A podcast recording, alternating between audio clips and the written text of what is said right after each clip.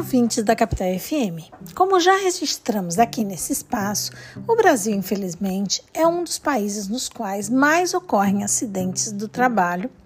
sendo o segundo com mais mortalidade se considerarmos os países do grupo do G20, o grupo formado pelas maiores economias do mundo, perdendo apenas para o México. Segundo dados do Observatório de Saúde e Segurança do Trabalho, Smart Lab, uma pessoa morre no Brasil a cada 3 horas e 47 minutos e 3 segundos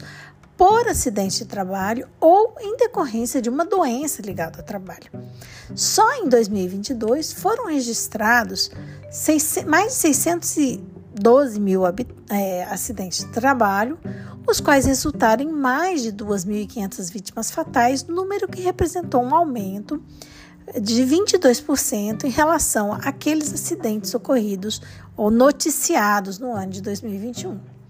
Quando falamos em acidentes de trabalho, acidentes do trabalho, estamos falando daqueles acidentes típicos que ocorrem no exercício da função ou em situações equiparadas pela lei, como quedas em altura, ferimentos ao manipular uma máquina ou ferramenta, dentre outros.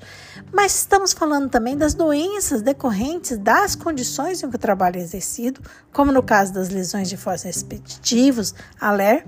ou naquelas doenças produzidas ou desencadeadas pelo exercício de certas atividades, como alguns cânceres decorrentes de exposição a alguns produtos químicos.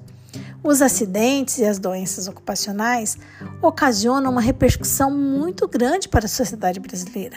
pois além dos impactos negativos óbvios pela perda né, para cada trabalhador e para cada uma das famílias atingidas, perde-se força de trabalho de pessoas que muitas vezes estão no auge de sua capacidade produtiva. Além disso, são gerados gastos pela, para a Previdência Social, que é custeada por todos nós. Números estimados apontam que o Brasil perde cerca de 300 bilhões de reais por ano em decorrência dos adoecimentos e dos acidentes é, ocorridos com seus trabalhadores. Essas doenças que mencionei, as doenças ocupacionais, elas estão relacionadas numa lista emitida pelo Ministério da Saúde, órgão que, no final de 2023, após 24 anos, a atualizou incorporando 165 novas patologias que causam danos à integridade física ou mental do trabalhador. A listagem, que era composta por 182 códigos de diagnósticos de enfermidades, agora consta com 347 doenças associadas ao trabalho, dentre elas a Covid-19, alguns tipos de cânceres, é, transtornos mentais como o burnout, que é conhecido também como a síndrome do esgotamento profissional,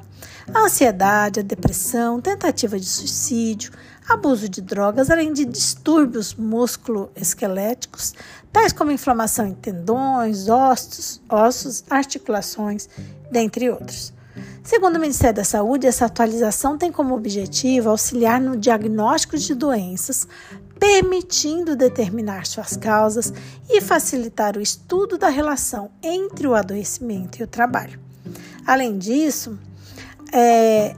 essa lista também serve de respaldo para as fiscalizações que são realizadas é, pelos auditores fiscais de trabalho e favorecem o acesso do trabalhador a benefícios previdenciários.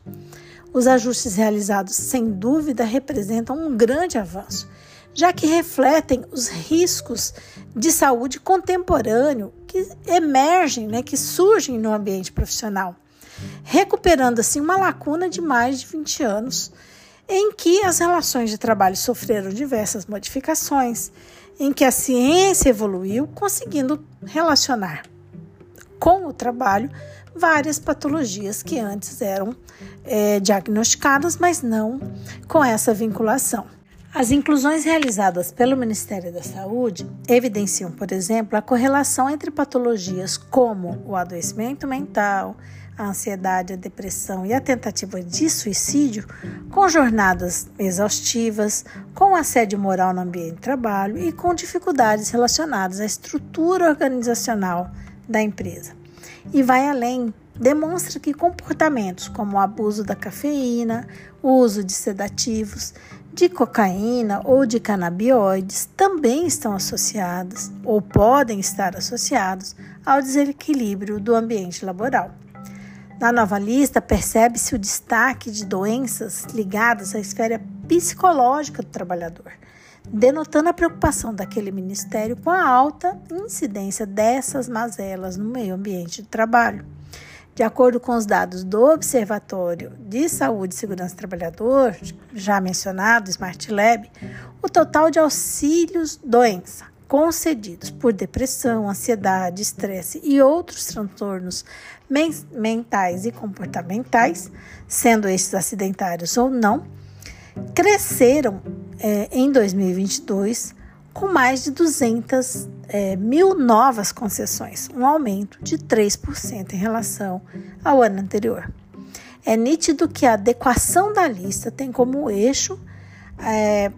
de proteção jurídica, né, para garantir que o meio ambiente de trabalho saudável